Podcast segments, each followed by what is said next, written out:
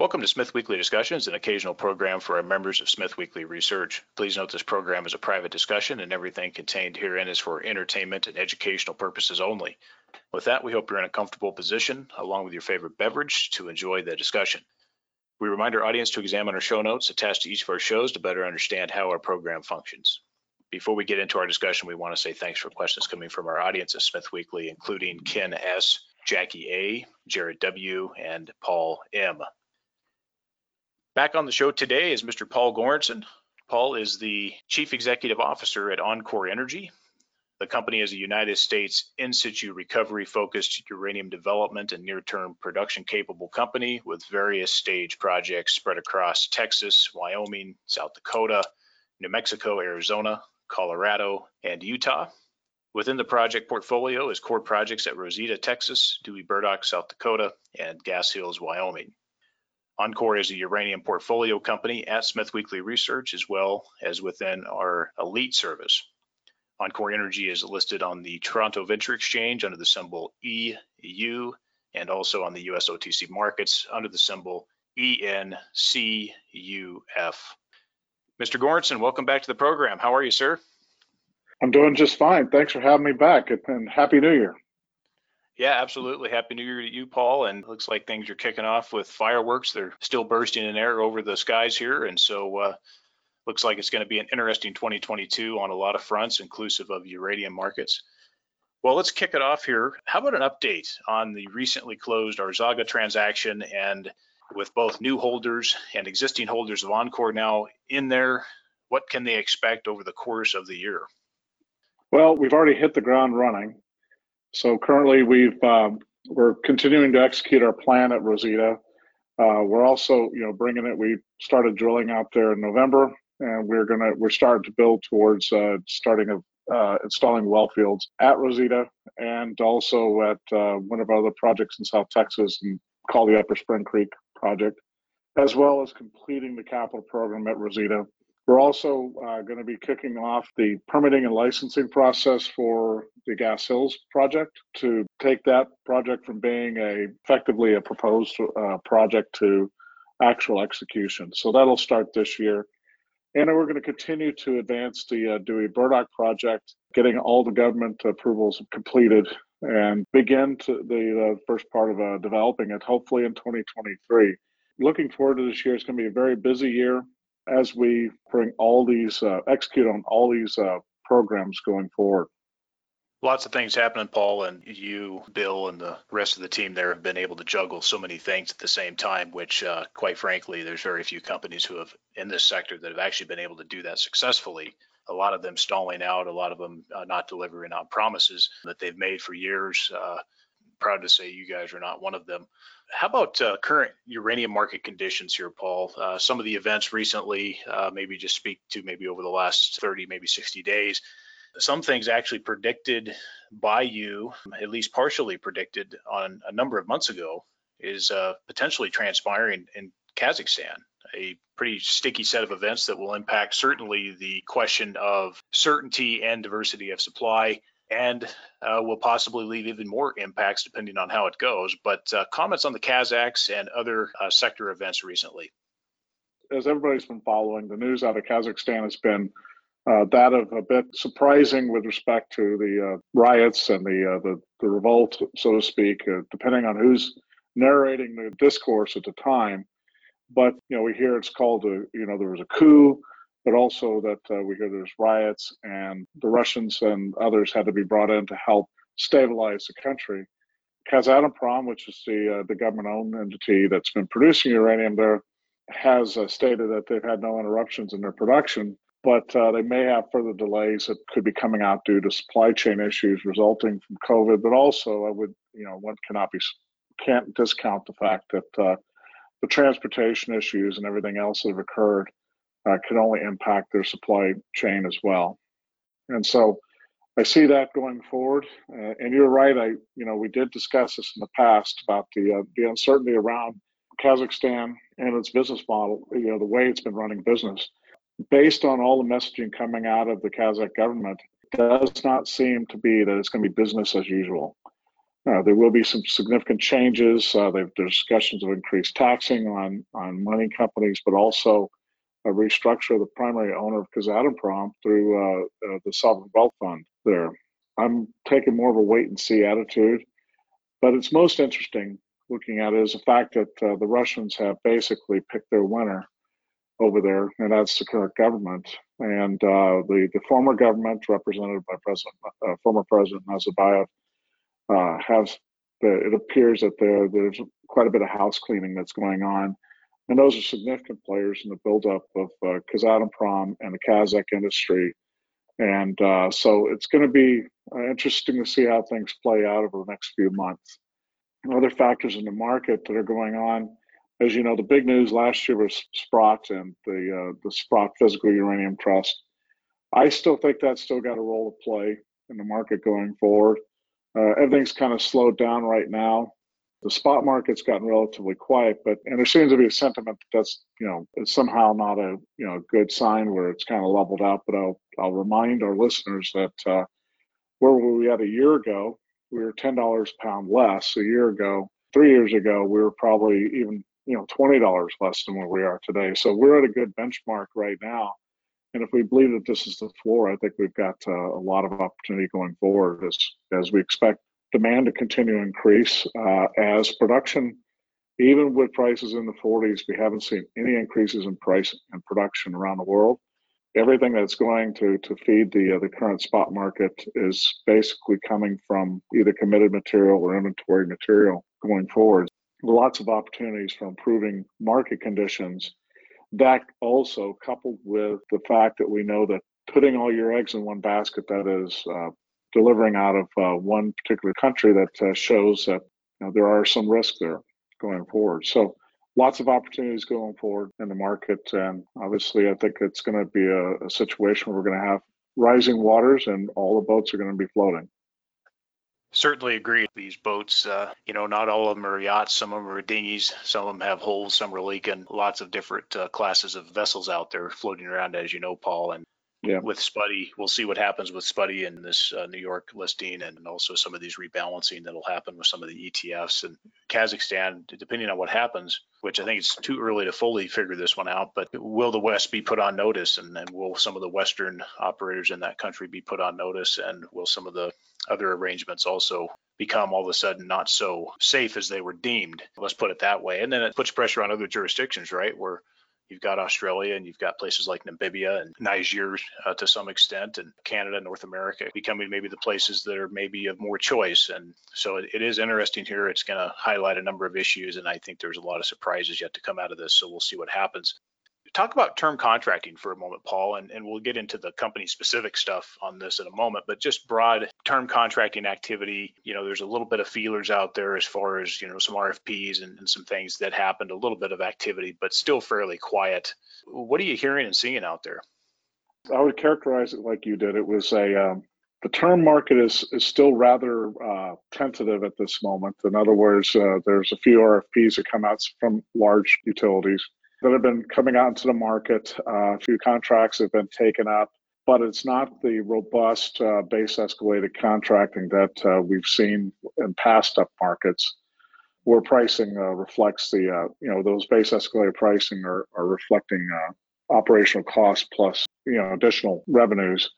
So it's still got a ways to go the the one thing that a field buyer doesn't get rewarded for is to be upside down on pricing. So in other words, to go out and sign a contract with with a premium pricing on it, and the underlying basis for that premium pricing doesn't deliver, and then they it's it's a negative on that uh, field buyer's budget, et cetera. So since most of the utilities have signaled that they have sufficient inventories and sufficient deliveries coming in to satisfy their needs to effectively through 2023 that there's not a, a sense of uh, crisis yet to go out and do a whole bunch of flood the market with requests for proposals to start term contracting today. That's not to say they won't be doing it over the near term. I'm just saying that uh, based on my conversations with the with the utilities, they're just not uh, a crisis mode yet. In fact, the worst thing they want to do is make a commitment when there's uncertainties in the market. So the last uncertainty we had was the uh, physical trust coming in and buying up uranium and increasing the price. uh, there's a sense that if they start putting pressure on the market, particularly in the out years, that could create uh, higher costs for the utilities. So they're going to wait. They're kind of wait and see what SPUT does over the next period of time, particularly after they get their NYSE listing. Also, the uncertainty out of Kazakhstan. No one really knows what that means today. Uh, what's that going to mean in a year? Since there's not a, a crisis mode yet, they have time to evaluate those risks. And there'll be something else that comes up that uh, pushes out a little bit those decision making factors going out a little further. So the utilities are actually putting on RFPs and accepting deals right now are the ones that are going to get the best deals, I think, going forward. I think it's as people wait wait out the market and uh, wait for uh, more quote unquote certain conditions that uh, they're going to end up missing the better buying opportunities. I think that first movers are going to be rewarded over a period of time. And I, I would say that uh, the feedback I've gotten from the utilities is that uh, the one thing is where the spot price is now relative to the cost of production, it's becoming an easier conversation to have for base escalated pricing or you know higher ceilings on market-based contracts now than it would have been a year ago. But we're not at the point where they're willing to put a premium on that secure supply right at the moment because obviously it appears there's an appearance that there's plenty of material out there based on the lack of movement in the spot market. So Everybody, nobody wants to be second guessed on either side of the tables. You know, there's always a concern about leaving money on the table as well. So it's going to take a little bit more time, and there's going to be a whole lot more conversation with utility fuel buyers that we'll have, the rest of the industry will have as well. Yeah, it seems like there certainly remains to be a perceived comfort level out there in the market with regards to term. And I suspect that it's going to be a, a, situation where that comfort is there all the way to the last second before the rug gets pulled. You know, yeah so we'll see what happens. Um, there's certainly some parties that are uh, looking early to do things, and I think that's pretty evident uh, if you look at some certain utilities who have been a little more proactive about that. The better deals are to be had now rather than later. How about M&A stuff, Paul? You guys have been perhaps uh, some would argue about this, but really, in my view here, you guys have been the most active with respect to meaningful M&A work actually executed. Why is Encore, in your eyes, more successful on this front over others? And what can investors expect 2022 on this front? I, I would call the uh, the completion of the Azarga uh, transaction is uh, is huge, but it takes a l- little bit of boldness to get there. Uh, not a little bit, a lot you know that success is driven by experience and with uh, the team we have uh, particularly our executive chairman bill sheriff who's shown success in doing the m&a transactions in the past a, a good model for that is what uh, was done with energy metals it requires a bit of bold quite a bit of bold leadership and a good one you know we, we picked up the uh, the westwater assets uh, which a lot of people in the past have basically uh, discounted significantly uh, due to their age and uh, levels of depletion. But what he knew and what the company decided to do was that we need that the one that wins is the one that has the ability to leverage a market. In the uranium mining sector, having licensed and permitted facilities is, is the fastest way to get that leverage. And uh, so we were able to build that transform the company from being effectively a property or an exploration company to being an actual near term producer. Now, I would say that uh, we've had to do additional acquisitions uh, to get there, both in properties as well as uh, you know near-term production assets in Texas, to be able to build a portfolio to support that those licensed facilities. It fundamentally transformed the company, and we can see from the, the equity side that the, the market rewarded us for that transaction. And we were able to use leverage that success plus our other known resource, which is our experience of doing these, and actually leverage that to build out the, uh, the acquisition of Azarga as a company. And so we, you know, took a lot of work to get there, but uh, it does show that we have the ability to demonstrate success and provide that uh, performance there. I think that uh, strengthens our hand going forward. We'll always be looking for opportunities, but I think what distinguishes Encore from others is that we're not picking up just small projects or acquiring properties that uh, other people don't want or discarding and using that to build a portfolio built around effectively pounds in the ground we're building a, our, our company around actually being a producing company supported by the pounds that are on ground, uh, not looking to, you know, just basically build up a whole bunch of assets and look to sell to somebody else. We think we're going to be able to carry that uh, strength going forward, and we'll continue to look for opportunities where where they make sense and are creative to what we're doing right now. Paul, I certainly agree with a lot of the things you said. And I think one of the things that may have been overlooked here is I think the personalities that are involved in these M&A work is absolutely critical. And the Encore team has the proper set of personalities and people behind it that, in my view, and have proven into the market that this is a exceptional additional asset that you guys have as your intellectual know-how and the personalities that come with the team versus a number of other management teams that are stuck on themselves or can only see one way tunnel vision uh, aren't creative enough and don't have the personality to be able to deal with the other personalities on the counterparty side. I think that's a huge a huge component here and i think a lot of folks are lacking in that category and so far it's proven out to be true maybe uh, money will change that but still it's a value proposition uh, performance wise I need to point this out. You know, so far in this cycle, the best equity performance has been Encore Energy by a notable margin, going back from the cycle lows around two pennies per share to a recent high of about 214 per share. And credit to the overall strategy and execution is a big part of this and the people. How do you keep this momentum going as the company grows, as the cycle matures, and as the market rewards those proper strategies needed to take advantage of the later stages?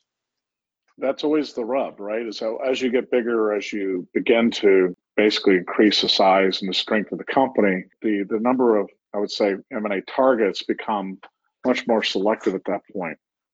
So easy wins uh, become more of a challenge. So you got to look for the ones the wins that are going to be there that are going to actually get you to the end result that makes sense.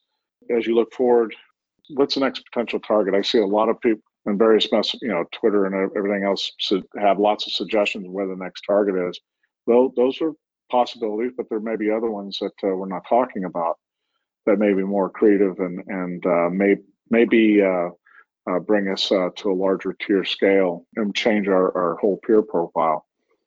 But it gets a lot more challenging at the moment because you know you know you look where our market cap is relative to our peers uh, we're starting to get into a, a much smaller peer size group uh, based on our market cap, and so that creates. Uh, you have to look for the what's going to be the best opportunity that's going to build your strength without diluting your strategy.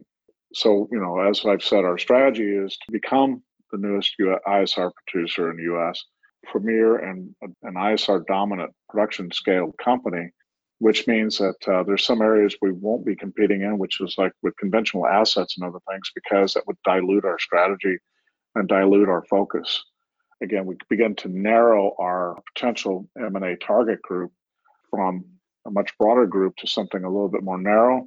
You know, we, we focus in the U.S., which creates a narrower group, but also we're not ruling out, you know, uh, international opportunities as they present themselves. It's just that our expertise, our, our strengths have uh, been focusing in the domestic world uh, rather than uh, international basis, even though our team has international experience. It's just that our operating experience is really strong in the US and North America. Again, we're, we're continuing to advance our strategy based on executing our plan, and we're doing it and doing carrying a lot of balls at once currently, so far, we haven't dropped any. Uh, I think that we'll be able to carry forward, and uh, but uh, it does as you you know as you meet these milestones and, and hit these achievements, you're always moving up. So as you know, the next bar becomes a little bit higher, and that's what we're focusing on the development, production, and also uh, some exploration upside, I think, is also a key part here, which you guys have mm-hmm. clearly included here. Production development side, that's critical, and a good guy for the job there, of course, to take care of that as well. So good on you for the efforts and managing the time, because I know it's uh, pretty well pressed every day. On the yeah. uh, the general and administrative matters, Paul, want to talk about a few things here for a moment, but can you update the listeners on where we are with the capital structure of the company post this Azarga transaction in terms of shares out, where you guys sit with cash on hand, and also if you can note some of them major shareholders post transaction. Okay. As far as cash on hand, we have approximately 15 million Canadian uh, equivalent in cash and equivalents. So we count our 100,000 pounds of uranium as uh, liquid. And uh, for that cash and equivalent, you know, we had obviously when you do a transaction like we did, uh, there's some cash flow that goes out uh, as a process. So we've been talking about 15, 20 million roughly, uh, and we're down to about 15 million, which covers our, you know, basically our base plan going forward for 2022. Uh, it doesn't give us a lot of uh, upside to do more than what we plan to do, but for the moment, uh, we're we're in good shape.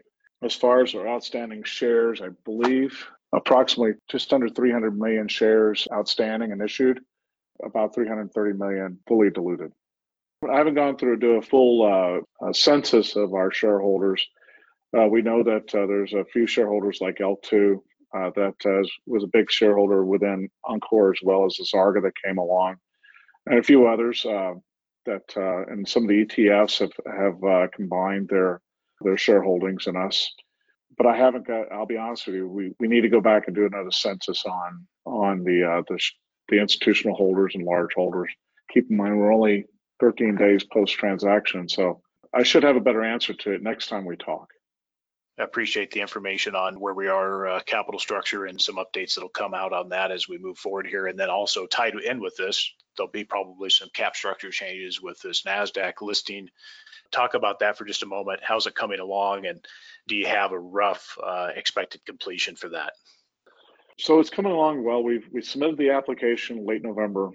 Uh, we're going through uh, responding to that, the, the exchange's questions. They have several questions on the structure of the company, et cetera, both pre and post listing. We we have not set any kind of ratio yet on. Uh, obviously, we're going to have to meet the thresholds which based on our current share price uh, will require a, a consolidation. Uh, but to, the level of consolidation hasn't been settled yet. So uh, we'll have to do a reverse split. But as to what that number is, what that ratio is, uh, we haven't determined yet. Then I'll be determined close as we get closer and closer to getting that listing uh, and getting a target. We're still shooting for. We'd love to have it done by the end of the month, uh, but I think we've been guiding to Q1. I think that's the the safe as the outside date is Q1, but we would uh, really love to get it done as soon as we can this month. But we, we can only go as fast as the exchange goes. Yeah, it sounds good, Paul, and appreciate uh, your guys' efforts on that. I think uh, as the cycle matures here, I think it's the right thing to do as the company grows. And to be honest with you, there's not a lot of companies that are looking at exchange uplists, and which I think you guys have followed a strategy here that makes a lot of sense based on your size, based on market conditions, and we'll see if some others wake up and follow suit on the coattails of the encore strategy, if you will. How about term agreements that have been announced uh, for the company? Most recently, there was a second one. All this coming out of the prospective production centers of the company. Last one that we saw was going to commence in 2024, if I recall, and I have a good idea who that buyer is. But talk about the terms where you can, of course, and give us a flavor for what you think uh, for the company's production profile and the company's cost profile what do you think is reasonable when you guys talk about prices? First of all, the uh, we got we have the two agreements. Uh, we announced the UG agreement. That is uh, a total of two million pounds uh, cumulative over a period of five years. It's a very good contract. It's market based solely. There's no floors, no ceilings. There's ability to deliver into from non-produced pounds. Obviously, we have to pay. We'll have to provide them a little bit more of a discount on that but I can tell you that the terms are excellent uh, and the flexibility it provides uh, gave us the conf- gave me the confidence to get the go ahead to start building out the, the, facilities to go to production. The second agreement which we announced was with a domestic utility, large utility, and that's also market based. As I mentioned to you earlier, we haven't been able to get a point to where we can establish uh, base escalated pricing, which are within our where we see prices need to be to incentivize production. So we've been comfortable doing the market ones if the the, the counterparty is. And uh, we did establish this one in place. It is a, a market-based pricing, but there is a ceiling to it. But it's a it's a decently high ceiling uh, that gets us, uh, particularly where we expect our production costs to be in the you know the the, the in the 30s mid 30s right now. We we'll see how things shake out with the current inflationary things we see uh, on the horizon, but uh, certainly will remain profitable uh, even at that ceiling uh, that's established. Uh, currently, obviously, the we've got a lot of room on the spot price right now to get to that ceiling. So I'm pretty comfortable where they're at. It provides another 1.3 million pounds of demand. the accomplishment these two contracts do is at least they, they take care of our first, well, at least the first three years of production. Basically, they consume all of our demand needs. And so it gives us some tremendous flexibility for the next round of RFPs coming out. When the next one comes out, we could stand to wait for a little bit higher pricing, et cetera. And it really, we have a good, strong book to get us kicked off. And it gives us uh, the ability to establish uh, uh, what do we believe is conditions for future contracting with other utilities or even extending the ones we have now. I, I think we're good for that, and uh, we'll be able to see good cash flow and, and profits uh, once we start delivering into these. I interpret these as basically the sustaining contracts that are needed to get comfortable. And then I suspect with the production profile and the anticipated future pipeline of the company, that a lot of leverage is going to carry in future contracts that you guys are going to get into. And then also it leaves you still uncovered for some of the pipeline as well. This establishes to get you guys comfortable. And then from here, things are, are going to get more sweet, if you will. The, the other thing is, is that it does, uh, you know, there some companies out there that, that are 100% tied to contracts. I think Cameco, for all their 100% of the production, I think Cameco has been very clear that that's their strategy and there's others that uh, prefer to stay completely unhedged to the market. I think that's uh, the proper term that's been used, and uh, we kind of fall in the middle of that. Not that I'm looking for middle grounds, but uh, I like to have. I've been doing this type of production profile before when I was with other companies, and establishing a good base source of demand gives you a lot of flexibility on the upside and and doesn't preclude you from picking up the tops and the peaks and everything else but allows you a good source of revenue. And when there are always times in the spot market when there's no demand, or the demand you put material into the market, it's the wrong time of the month, so to speak, that this allows us the ability to deliver and be delivering, reflecting the market rather than basically chasing a spot price at the wrong time. Yeah, I think this works really well. And again, there are some other components here that we haven't talked about though, as to why you would do these things you know, to your comment about some of the folks who like to remain unhedged, while that is true with some that have a good strategy, that comment about remaining unhedged is also a cover for we can't get a contract, so we're just going to remain unhedged. um, you're no new party to this particular event in terms of how you go about structuring these things, and neither is Bill on this topic, I, you know, maybe just talk a little bit more about what you see going forward here in terms of the production profile at Encore. Obviously, there's growth pipeline here with some numbers yet to be determined, but uh, you know, speak a little bit more to you, you know, what your thoughts are on optimal mix of term contracts, what kind of uncovered exposure you would think works for a company like Encore and the the growth pipeline that's that's to be included in this cycle, you know, as compared to someone who maybe is a, a much larger producer and the fact that uh, smaller quantities can certainly be leaked into the spot market without much people really paying attention to that when volumes step up here, Paul. But talk about mix for Encore and where you guys see where the leverage is really going to kick in we've been kind of messaging to the market that over the next five years, we want to be between have a production capacity of between three and a half to five million pounds per year, and that yeah, that's from all sources. Uh, obviously, that's a uh, I would call an aspirational range. So the reality is, we want to be able to, uh, and my preference would be to build our our contract book to be able to sustain that type of uh, production capacity to about, at least on a contracting basis, to about, you know, assuming it's a mix of market related and base escalated pricing, of about 60 to 70% of our production capacity. If it's system, strictly base escalated, it's going to be, or, you know, fixed pricing or stuff like that, it would be something on the order of 50% where you have upside with the spot market. But I'm comfortable with market related contracts to be able to to expand that uh, contract book out to 60 to 70 percent of our capacity production capacity giving us ability to deliver in the spot market if we exceed those numbers uh, without impacting our, our sales on our contracts. But that gives you the flexibility and the upside. So you have some, the one thing you want to have is the ability to not have to produce 100% of your capacity to meet your contracts. That's what this gives us flexibility to do. I look at it from a revenue basis. I want to be able to have enough revenue coming out on an annual basis, sustain operations and capital programs as we need to to meet those production uh, targets. but also uh, be able to provide a return coming back in so that we have positive cash flow coming in. Uh, it gives us opportunities to grow and or uh, provide uh, returns back to hopefully back to our shareholders at that point.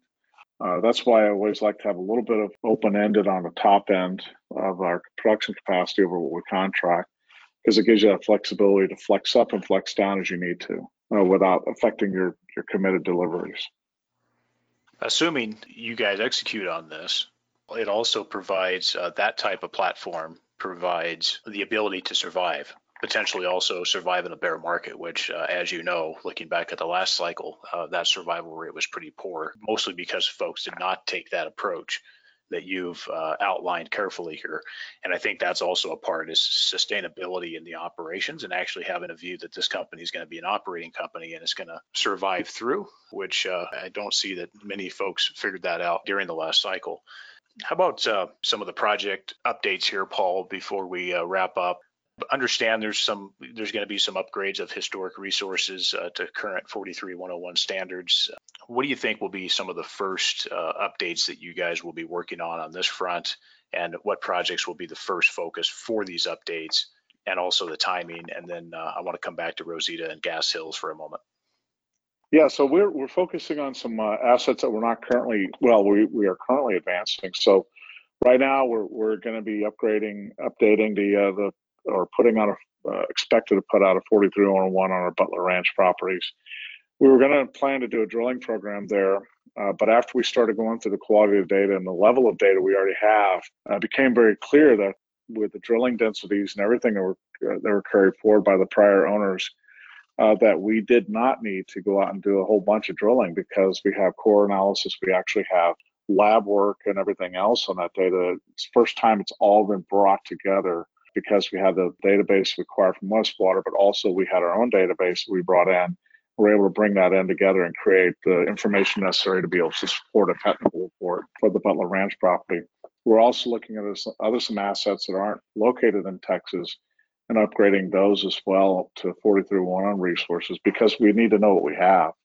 Right now, we with the historical resources, we haven't actually gone through and looked at what's uh, what fits our business plan and what doesn't but also what we should be looking at accelerating. So we don't have to do one for Dewey Burdock because that was recently done in 2020. We have Gas Hills, which was recently done in 2021. Uh, we have obviously we looked at one. We did Tafoya Marquez because that was a, a, a one of those low-hanging fruit ones we could do relatively quickly. Uh, we're looking at a couple other properties we'll be bringing in, and also the properties we're developing in Texas. We'll probably be doing 43101s on those later this year. We are looking at doing one or two a year. We may do a few more this year because we have the data. And it's relative when you have the data in place, it's relatively inexpensive to get a uh, independent 43101 report done on those. But allows you to establish your basis for your development, correct? And so by having that information and knowing what you have, uh, gives us ability to plan ex- execute. So we're doing that right now. That's the paperwork exercise we're doing. Uh, in addition, we're doing field work to confirm uh, some of our historical resources, particularly at the Rosita project. Rosita uh, didn't ha- have a lot, has not had a lot of recent development. It's been well over, you know, probably 10 years since it's really been looked at hard. We started putting together the information, bringing in not only the database we acquired from Westwater, but also the database we've brought in from uh, acquisitions we've done, and basically built a much bigger picture about what Rosita is, and also what we call our Spring Creek project. And so that's where we're focusing our efforts. So kind of switch gears. You mentioned about getting into Rosita, et cetera. We started a drilling program.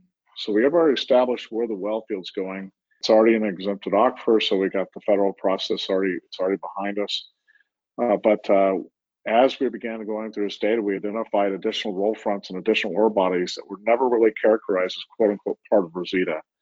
And we're, we're we've acquired the properties through leasing and everything to go after them and we've started drilling on those right now to build out additional resources to effectively expand the, the resource base at Rosita. And we'll be issuing, we'll probably, we'll be putting a more formal report on that later this year as well. And we have a, a the Upper Spring Creek project, which we acquired. Uh, we're acquiring in fee and in leasing uh, that we identified through an acquisition of a database from uh, a former operator called Signal Equities, a private company and uh, we're advancing that as well. We've already started the permitting and licensing work on that, as well as uh, the expansion at Rosita. So we've just got a lot going on that's going to be expanding our resource, but also allowing us to, to increase the robustness of our known resources for the company as a whole to help support our production plan. And Paul, just remind the, the audience here on Rosita, obviously some of these, this work you just mentioned, drilling and some of the updated on the resources, all of this is coming into Rosita Restart and gathering up feed for Rosita. But just talk about when you expect to have Rosita at the state where you guys are going to start canning cake. We're looking at 2023. You know, we still have some work to do on putting in the well field, and I think that's going to consume. Uh, we'll have the plant ready to go before by the end of this quarter, but the uh, the well field's going to take a little bit more time because you have to have drill rigs get get all that put in place, and that's going to take about 12 months. So we're looking at early 2023 at the on the inside as being our uh, our production start at Rosita. And I expect that Upper Spring Creek will be right on the heels of that in a 2023 production timeline. Uh, the main thing we want to do is be able to meet our production obligations with what we have with UG and then be able to expand that to meet our utility contract as well, in addition to UG in 2024. So everything's built around those targets. So the you know obviously the biggest challenge you have is getting drill rigs, and uh, we've we've got one, we've got a second one showing up this month, and uh, we'll be having hopefully having additional ones coming up uh, coming in quickly behind that, so we can begin executing that know, putting in the wells that we need to put in and establishing all those uh, the preliminary work we have to get set up to go into production. Yeah, that's that's good to hear. And looking at some of the peers, there's not many people doing this. First of all, and I think there might be one or maybe two peers that that may be able to do something maybe a little bit quicker here. But as far as I know, you guys are the only ones that are actually being serious here, from what I've seen recently. Gas Hills for a moment. Uh, you know, we'll leave Dewey Burdock. I think that's pretty clear for now. But uh, Gas Hills, what do you think is going to be the accelerated focus on Gas Hills? Well, the first thing we'll be doing is uh, we're looking to do a, a, limited drilling program out there. So we built into our plans for 2022 is to get a drilling permit uh, to go out there and do some drilling to confirm the data we have, but also we want to do some coring on getting some core done to uh, evaluate the leaching characteristics a little bit better, but also uh, to establish what we need for uh, starting. We have to do a, a, state permit, permit to mine, and, and start the licensing work. Uh, so this will get us the groundwork to get started there. It, it's not going to be. It's going to be a, a, good lift to get the gas hills to production in other words, it's not my first rodeo on that part. I know what has to be done. I know the people we have to put in place and, and the key elements of that. It's just a matter of executing, getting it started. That'll all be commenced us starting in uh, first quarter 2022. Uh, once we get that going, it'll be a pretty uh, straightforward path to production. And you know, we're right now we're kind of looking at 20, you know, getting Dewey Burdock up and running first before we go to Gas Hills. Uh, but who knows? It could be coming on simultaneously or, or however that works out, depending on the timing of the permitting process. So I got a good feeling about Gas Hills, but before I go put that on paper, I'd like to get a little bit more information. Yeah, absolutely. Knowing the market conditions as well here. Before we go, how about non-core assets and potential divestment of those assets? Anything on this front of note that you want to mention? Well, we have been looking at divesting some of our non-core assets. As I mentioned, we're looking to become an I, principally an ISR producer, and we don't look to compete in the uh, the conventional spaces. I'm not going to say we won't, but right now that's not part of our strategy. So uh, we've been looking at opportunities with some of our conventional properties. I believe it was announced a couple of months ago through uh, another entity. Uh, I think it's called Evolving Gold uh, that we are selling our Cebolleta project in Cibola County, uh, New Mexico, that's a former Neutron Energy asset that uh, came on board. Conventional play, good resources, but uh, we're looking to do typical types of things like that to divest. Uh, there may be other opportunities that are coming up. We're always looking at, uh, always evaluating strategies to to uh, improve the uh, the balance, the, the cash balance of the company, and but also reduce holding cost. Uh, but also getting value for these assets, not just doing them, uh, uh, not doing divestments just for the sake of doing divestments, but where it makes sense. Obviously, we want to to make sure that if we do divest to a that uh, to somebody else that there, there's a reasonable financial opportunity for the company there when we do that. Looking forward to seeing what happens there. And I know there's going to be some hungry juniors continuing to knock on the door, looking to do maybe some good deals there that predominantly be in Encore's favor. Well, to wrap up for potential investors uh, who are on the sidelines uh, listening in here, market cap of the company stands at about 482 million Canadian. Why should they consider Encore Energy now at current levels? And this is just strictly my opinion, is that I think we're still we've still got a lot of room to grow. Uh, I think that uh, our shareholders will see a lot of benefits once we get the Nasdaq listing. That uh, we'll see more liquidity, which will improve the opportunity for uh, improved market valuation. We've got a, a, good, solid growth plan going forward. That you don't need to wait to get in. You can you can uh, take part in it now. Uh, if you look at our track record in the past, we've actually shown tremendous growth, not only from a, a market share basis, but also uh, just in what we're actually accomplishing. And we're doing it on a, a good cash constrained basis to where we're not going out and spending money, our shareholders' money, without some thought and due diligence. And so I think it's a good value uh, right now. I think it's an excellent value right now. I think in the future, we're going to be a much stronger value to our shareholders that we have today. And I think now is the time to to look at us very hard as uh, as an opportunity going forward looking forward to seeing more there on that. And uh, certainly, you guys again remain to be one of the most ambitious and most successful companies in the sector, and I think that'll continue. Best way for investors uh, and the audience to reach out to the company with questions. You can go to our website. Uh, that's uh, www.encoreuranium.com. We have changed our uh, domain name to make it easier for people to type it in and find us. Or you can send an email to info at encoreuranium.com, or you can call us at our head office at 361 239 5449. Paul, always good to catch up and chat with you. Looking forward to it again. And in the meantime, keep up the good work. Thanks a lot. Thanks for everything, Andrew, and uh, best of luck. And again, Happy New Year.